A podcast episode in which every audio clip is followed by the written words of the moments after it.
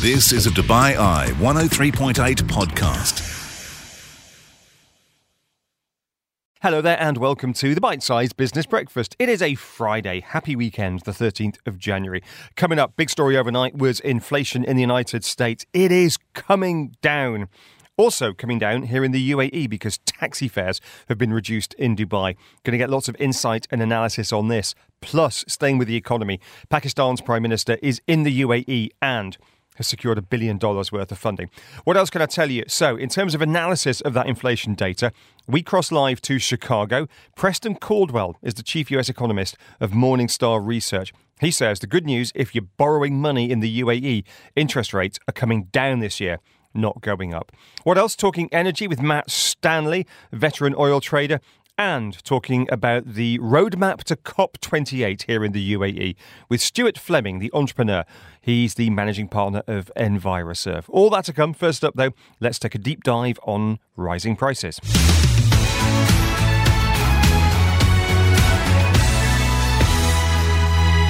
Good morning. You're listening to the Business Breakfast. We're like the markets this morning. We are taking stock of the inflation numbers to come out of the US. It is what they call a good print, a positive print. Uh, for the first time in a year, we have seen core inflation actually decline, and for six months in a row, it has been trending downwards on an annual basis. We're not out of the woods yet. We are at 6.5%. The Fed, like many other central banks around the world, has a target of 2%, but it is moving very firmly in the right direction.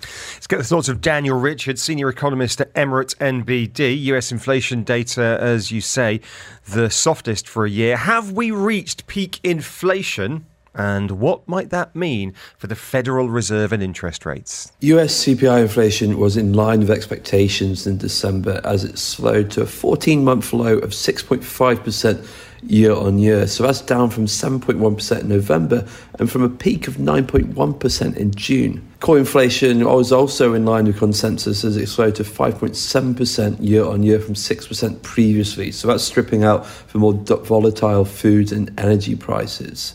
The latest print does appear to confirm that inflation is very much past the peak now and should continue to slow from here.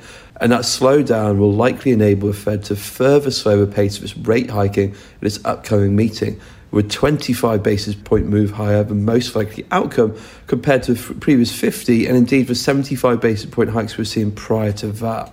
And the big question that we always are I don't think I finish a text message to Daniel ever, a WhatsApp message, without saying, What does this mean for me? At the end of it, which, let's be fair, is pretty much how I do live my life. Um, but it is what we do here on the Business Breakfast. Um, we are concerned about what this means for the UAE economy, for interest rates, uh, mortgages, business borrowing, and the rest of it. This is Daniel's take. Our monetary policy does tend to move in lockstep with that of the US, given the dollar dirham peg so any moves higher from the Fed will be matched here. So ultimately, we do expect further rate hikes to come. We expect two more 25 basis point hikes, so a total further base, 50 basis point hikes to be added. So this will make mortgages and loans more expensive, while the dollar is likely to remain fairly strong for the time being. All right, and of course, we have seen what's beginning to feel like um, a concerted effort to make uh, Dubai feel a bit cheaper to, to live in and to visit. We had quite a hefty petrol price uh, drop for the UAE last month, and that came in at still getting used to which is December, which is January, which is last year, and which is this year, by the way. Uh, but it wasn't December. Uh, that was down by 16% from memory. Um, other things have dropped in price as well. And taxis are the latest. On the meter, we are down 10% um, as of last night. That was the, uh, the decision. It all adds up. Um, it all adds up and it all influences how you feel about going out and spending. If you think you're getting a little bit further, quite literally in some cases, for your dirham. We will look into those um, taxi price drops and discuss them in the show this morning. It's not the only local that, story that we've had Daniel commenting on, though. One that you've been covering, uh, Richard, and indeed was doing an interview about yesterday was the Pakistani Prime Minister's visit to Dubai. Yeah, he's here. Shehbaz Sharif uh, in the UAE for two days, yesterday and today. Big headline out of yesterday was uh, Shehbaz Sharif on Twitter announcing that the UAE had pledged an extra billion dollars to help Pakistan. Now, the UAE had already pledged $2 billion. That has been rolled over, and there's an extra billion dollars. So, $3 billion in total. We asked Daniel to do two things. First of all, remind us why Pakistan needs the money, and what's the motivation for the UAE? Now, in common with many emerging markets, Pakistan's finances have come under severe pressure over the past several years. Hit by a pandemic, the inflationary spike last year, global monetary tightening, and a very strong dollar. In addition to that, you've also had those terrible floods last year in Pakistan that covered huge expanses of the country. So, on the back of this turmoil, we've seen reserves have dwindled and the rupee has sold off, putting Pakistan in an increasingly difficult position financially. Now, these actions by the UAE and Saudi Arabia, alongside multilateral partners such as the IMF, should help Pakistan avoid a debt default this year. Given the oil windfall GCC states have enjoyed this year over the past 12 months or more, they're in a strong position to be able to help their less fortunate neighbours. And it also makes economic sense to help trade partners through financial difficulties where possible. Pakistan's trade with the UAE hit $10.6 billion in the previous fiscal year and is expected to grow further in the present one, with cooperation in a range of developing sectors, including fintech and IT. And then, of course, there are also many Pakistanis resident in the UAE, around 1.6 million. And that is Daniel Richards, senior economist from Emirates NBD. This is the Bite Size Business Breakfast, exclusively on DubaiEye1038.com. Crossing live to the United States now for more on those inflation numbers. Delighted to be joined on the studio by Morningstar's chief US economist, Preston Caldwell, who joins us live from Chicago. Preston, thanks for being with us. Thanks for having me on. 20 past nine in the evening in Chicago. It's been a long day for you, so I appreciate you staying up late to talk to us. Looked like quite a soft inflation read, 6.5% on an annualized basis. Looking at the Morningstar reports, an overall decline of 0.1 in the consumer price index for December. You're quoted as saying the report provides further evidence that inflation is normalizing. What's going on? Well, indeed. So, uh, on a month over month basis, prices overall declined by 0.1%. Um, and of course, most economists are focused on so called core inflation, with, which strips out volatile energy and food prices. And core inflation also increased by only 0.3%, which uh, confirms the, the lower rate of, rate of growth that we've seen in the pre, two previous months. And so, you know, averaging over the last three months, core inflation has averaged just a 3% annualized growth rate uh, you know, down from about a 6% average over 2021 through early 2022. So we're getting much closer to the, the 2% target of the Federal Reserve, much closer to normal inflation. And it's interesting, you know, some people might think, well, this is just a blip. Okay, December, a good month. But again, looking at your comments, you say the trend, the overarching trend, has been emphatically to the downside. You're quite strident on this, Preston.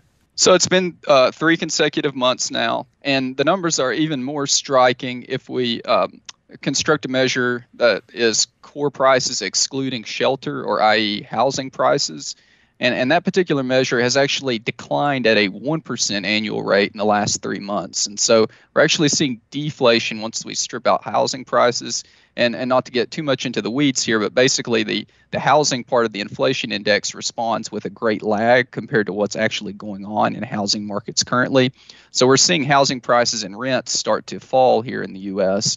Uh, and eventually that will also be reflected in the housing component of the index and and bring down the overall rate of core inflation. But everything else is already um, uh, in in deflation in aggregate.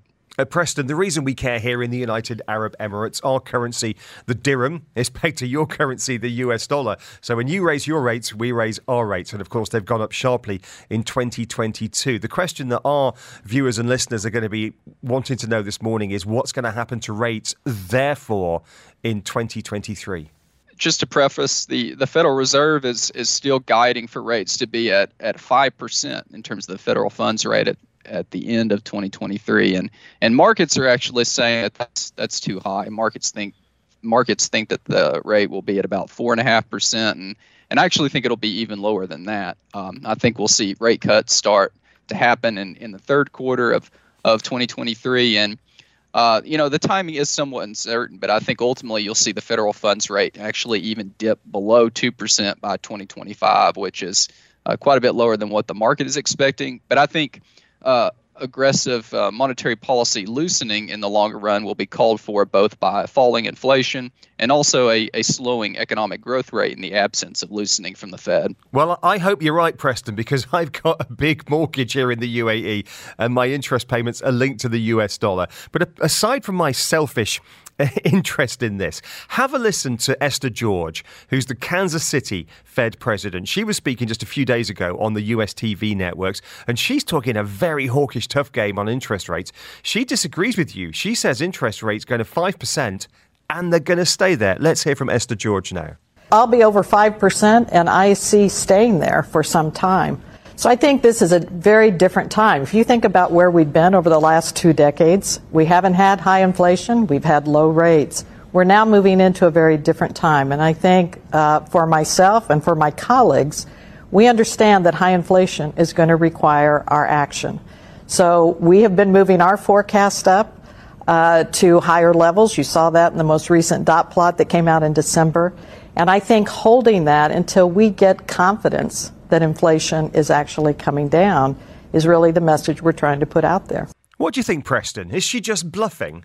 It, one thing people have to keep in mind is is that when the Fed offers this kind of guidance, it's it's really just a forecast, and like any other forecast, it can be right or it can be wrong, and and at many crucial junctures, uh, in the last decade, when the Fed has given its its forecast the dots, so to speak, um, it's actually been wrong in terms of where interest rates ultimately go because the Fed will change its mind based off of incoming data. And if you look at the Fed's inflation forecast right now, they're still expecting um, inflation to be at around uh, three and a half percent in terms of core inflation at the end of 2023. I think that's much too high. I think we'll get down to about two percent by the middle of 2023. Um, and the market's moving closer to my view. And so, if that more positive inflation outlook transpires, then the Fed will adjust the data and um, have fewer rate hikes in the first half of 2023. And, and as I suggested, a strong possibility of actual rate cuts uh, towards the end of the year. Uh, finally, can we talk a little bit about fiscal policy, what the Biden administration is going to do about uh, taxing and spending money? We are almost in a presidential election cycle. Seems ridiculous, but it's what, 21 months away until the next presidential election. I see from your LinkedIn profile that you've worked with Barack Obama uh, in the past. What do you expect from the Biden administration over the next 18 months in terms of fiscal policy, stimulating the economy or cooling the economy? Well, I was a, a minor campaign intern back in the day, so I can't claim to be an insider, but um, I think the, the biggest issue around fiscal policy to maybe discuss is is the debt ceiling. So the U.S. has a peculiar system where um, you know, after Congress has decided the amount of revenue and spending it wants to enact, it also has to raise the debt ceiling to accommodate those budgetary plans. And uh, that's often been a, an issue of, of impasse over the last decade. And, and it's quite possible with the Republicans taking control of the, of the House of Representatives that we will see such a conflict again in the future.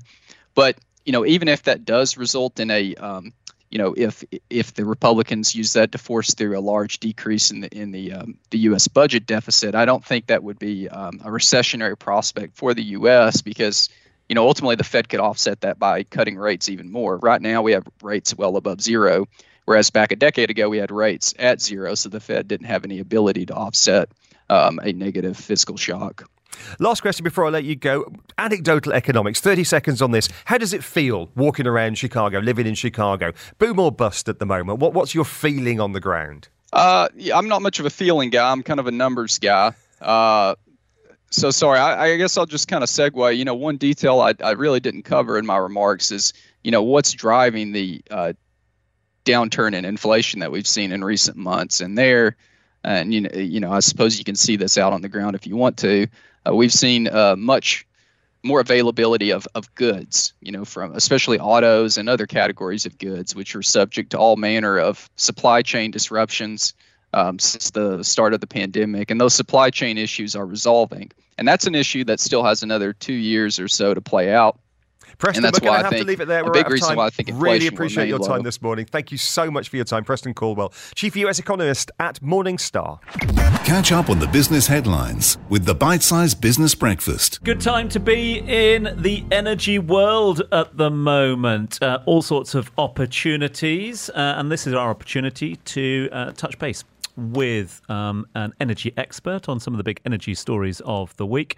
Uh, such a good time and to be in energy that he's un- unfortunately unable to join us live here in the studio, but he does join us from his private yacht somewhere in the Mediterranean at the moment. Matt Stanley, partnerships lead of Middle East and Kpler, joining us live on the line and live via Microsoft Teams. Matt joining us to go through some of the big stories uh, of the week in the world of energy, uh, and none more so than the naming of the delegation uh, last night. UA naming um, the Dr. Sultan Al Jaber as president designate of the UN COP28 climate change summit. He will be leading the UAE team. Any surprises there? No, not at all, really. I mean, you saw last week the announcement from ADNOC $15 billion investment over the next few years, um, supporting the green agenda.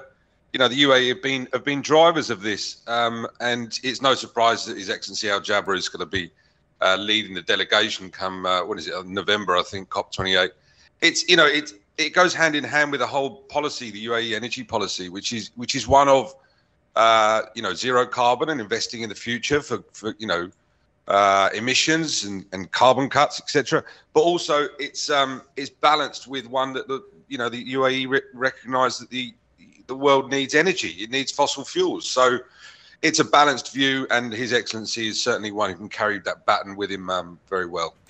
Yeah, uh, and we will look in more detail uh, at the team that will be working with His Excellency, picked from a number of ministries and other uh, organisations. Let's turn our attention to other stories, Matt, uh, none more so than one that's affecting many out there at the moment. Uh, fuel, fuel prices in the UAE dropping, and therefore authorities here in, De- in Dubai announcing yesterday a reduction in taxi fares. Uh, good to see deflation story.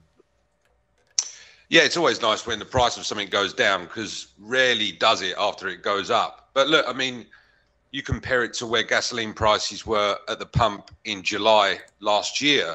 You know, we're 40% lower today than where we were. Now, that's not that's not just a, a, story in itself because crude oil prices, you know, the stuff that goes into the refinery to produce the gasoline, is only down about 20%.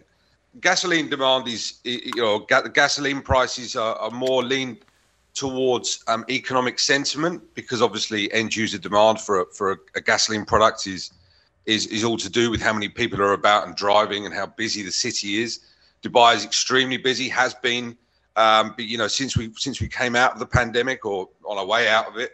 Um, but yeah, look, it's it it it's it it's very difficult to predict if that's going to maintain that path, you know, that trajectory of falling. Um, but yeah, good, good, uh, a, a final good, good story for the end user there. Let's get to stick with oil if we can. Morgan Stanley expecting the macro headwinds and the prospects of stock builds in Q1 of this year to weigh on the oil markets for now. The Morgan Stanley prediction that uh, uh, markets will turn tight in H2 on supply ceilings and demand recovery. Concur?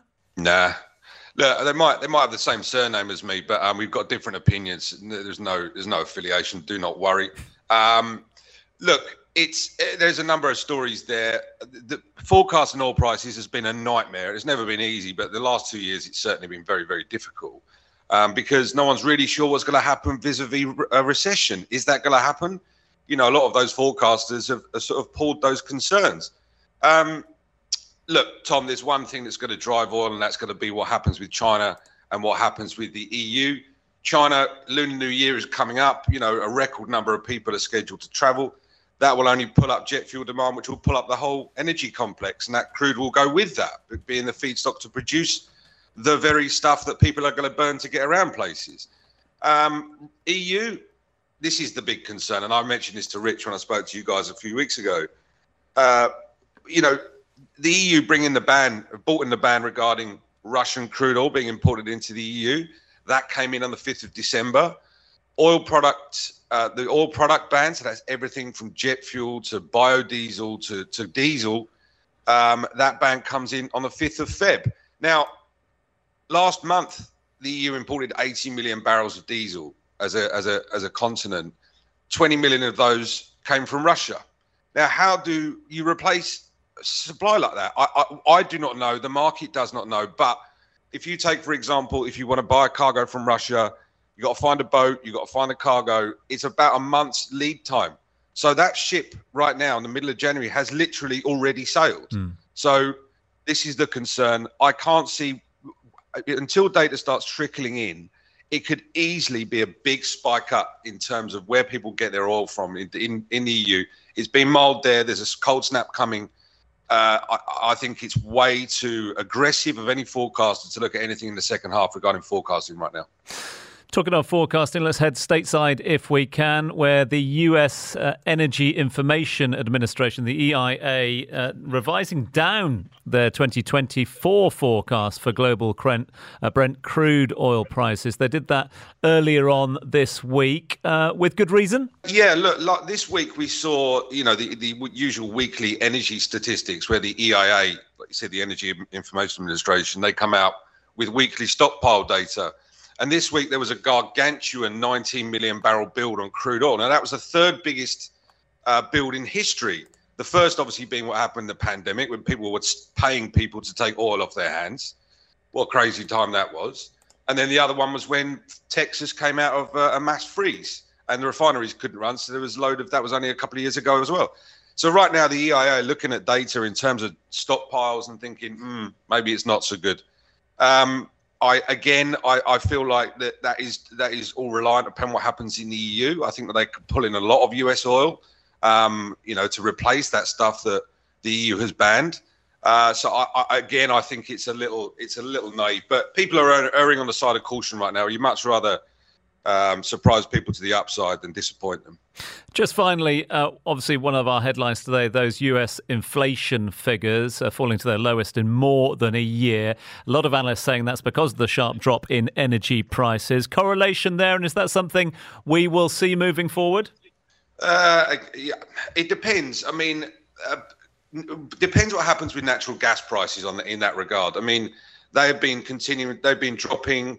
Hmm. Um, like you said, taxi fares have come down here. So the the end user right now is starting to feel um, the positive effects of prices coming down over the last three or four months. Is it going to keep on that trajectory? I, I, I don't think it will, unfortunately. I, I, think that inflation has started to cool down. People have, are not going out as much. You know, Christmas is over and uh, whatever January you want to be on, um, people are on. So I think demand will still will come off a little bit this month, but yeah. um, you know, going forward, it's a, it's it's a, an issue regarding supply, so it could get higher from here. I think. Matt Stanley, uh, thank you very much indeed for that. January always a difficult month, especially when you got a birthday. Happy birthday weekend, my son. What are we up to? I, I, can't remember what I did yesterday, so I need to figure that out first, and then figure out what I'm going to do the rest of the weekend. So, um, right. thank you for your thoughts. The phone, Cheers. the phone is open. See you for lunch. All right, then, uh, Stanners, thank you very much indeed. Matt Stanley from Kpler joining us live on the line for our regular look at all things energy. Just the highlights. This is the bite-sized Business Breakfast. So, at the beginning of this year, Sheikh Mohammed bin Rashid, Prime Minister and ruler of Dubai, set out the UAE's five key priorities for the new year uh, during the first cabinet meeting of 2023. One of those five was championing the environment and sustainability. Um, a phrase, but also a word, sustainability, that is, that we've used so much in 2022 right here on the Business Breakfast. Why? Because every single business, every single industry is under pressure to obviously recognize their ESG goals and their sustainability goals. The question I have is are they doing that? We were scratching our head as to work as to work out who to answer that question, and then of course we had that light bulb moment. Managing partner Enviroserve, Stuart Fleming, joining us live in the studio. Stuart, I don't know if it's too late, but Happy New Year. Can we still say no, that? No, we can still say that, that Tom. Yeah. yeah, it's good for me. It's good for me. good to see you as always. As Thanks always. very much indeed for joining us. Um, the reason I say that, well, 18 years now that Enviroserve has been championing all things uh, sustainability uh, and, of course, uh, growth through sustainability and opportunity through sustainability as well. Has the penny dropped yet for industry as a whole? I know that's a very wide ranging question, but are people paying more attention now? Let's start at the top then, Tom. Um, just a couple of months ago, we had a visit uh, by His Excellency Dr. Sultan Al Jaber himself from the Ministry of Industry. And uh, it only took His Excellency 10 minutes uh, around the facility to, to see, wow, I didn't know this existed. I'm glad I'm here. This place needs to be filled. And that's uh, from an industry of, of both uh, government and private. And yeah, 18 years um, of, of championing, and literally 2004, we opened even before beer, actually. So for, we are the pioneers in, in the sustainability side. Um, we're well placed. Uh, we are, are, continuing in 23, great plans in 23 to now be speaking uh, various uh, lunches and uh, and functions with multinationals that are starting to, uh, to, to, to gear up and go, oh, we better do something about this.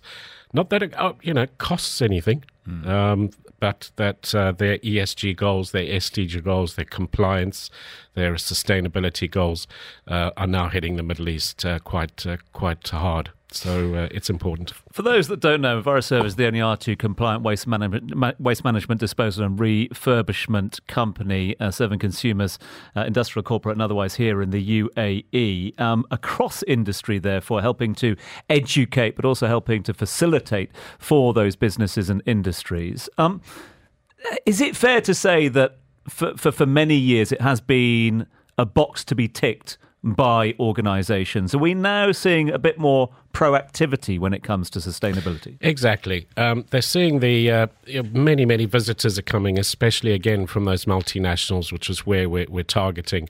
Uh, they're seeing the centre of excellence that uh, that we created. Um, they're seeing that um, for the government and for industry that the, the days of a of a Fred in a shed are, are, gone. Those yeah, from 2019 onwards, since we we uh, we created that uh, that facility of excellence of sustainability, and we're the go-to people uh, for that. You know, having been in this and pioneered and pushed uh, pushed for sustainability, not just here but in the region for 18 years. Uh, you know, we're kind of viewed as hmm, okay. Well, let's go and have a chat with Enviroserve. So there is a um, a need now from the top level to have the rest of the companies and our clients' organizations toe the line with sustainability. Big year for sustainability, for ESG, for all things climate change uh, and green initiatives, none more so than building up to COP28 here in the UAE. Uh, overnight, we've had the aforementioned Dr. Sultan Al Jaber, uh, as president designate of the UN COP28 Climate Change Summit being announced. How much of an Im- impact is COP going to have? It's going to be massive. It's again, a, it's an Expo 2020 for, for the UA. The UA has to showcase itself uh, as being sustainable. Uh, you've got nobody better but His Excellency Dr. Sultan uh, Al Jaber leading the way with uh, his team.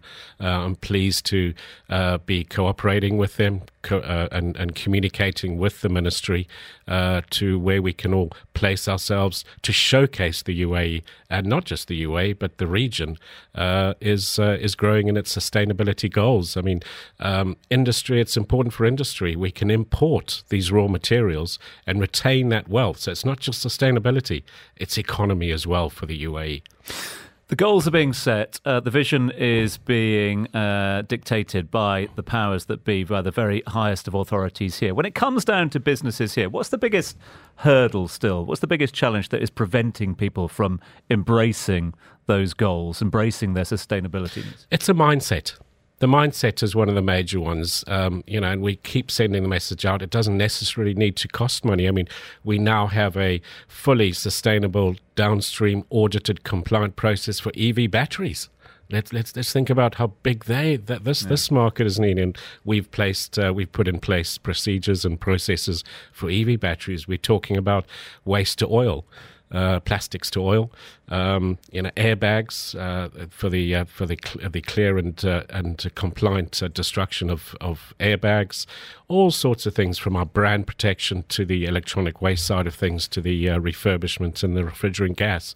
Um, so it's important that that customers get that mindset that things can change, but it needn't necessarily cost them any money. Yeah, the old challenge and hurdle of cost. Uh, finally, what we've got 30 seconds left for this. In terms of 2023, what's in the pipeline for Enviroserve? We've got massive plans. Uh, we've just restructured uh, the um, the team to to meet our strategic objectives. The objectives, uh, uh the strategy of the company I presented last week, very clear on one sheet of paper. People, uh, revenues, and execution underneath that strategic strategic objectives. One of them, obviously, is uh, is our um, involvement this year with the COP28, and we're being asked by a number of, of authorities to do that. Plus, also uh, growth internationally. So cancel the vaca- vacation for you, No, Brian, and the rest of the again, team. Yeah. Brian and myself, I think that's cancelling again. Another year. Uh, Stu, bless you. Thanks so much indeed for joining us live here in Stuart. Stuart Fleming is the managing partner of EnviroServe, joining us live here in the studio. You've been listening to a Dubai Eye 103.8 podcast. To enjoy lots more from Dubai Eye in the United Arab Emirates, just go to DubaiEye1038.com or find them wherever you normally get your podcasts.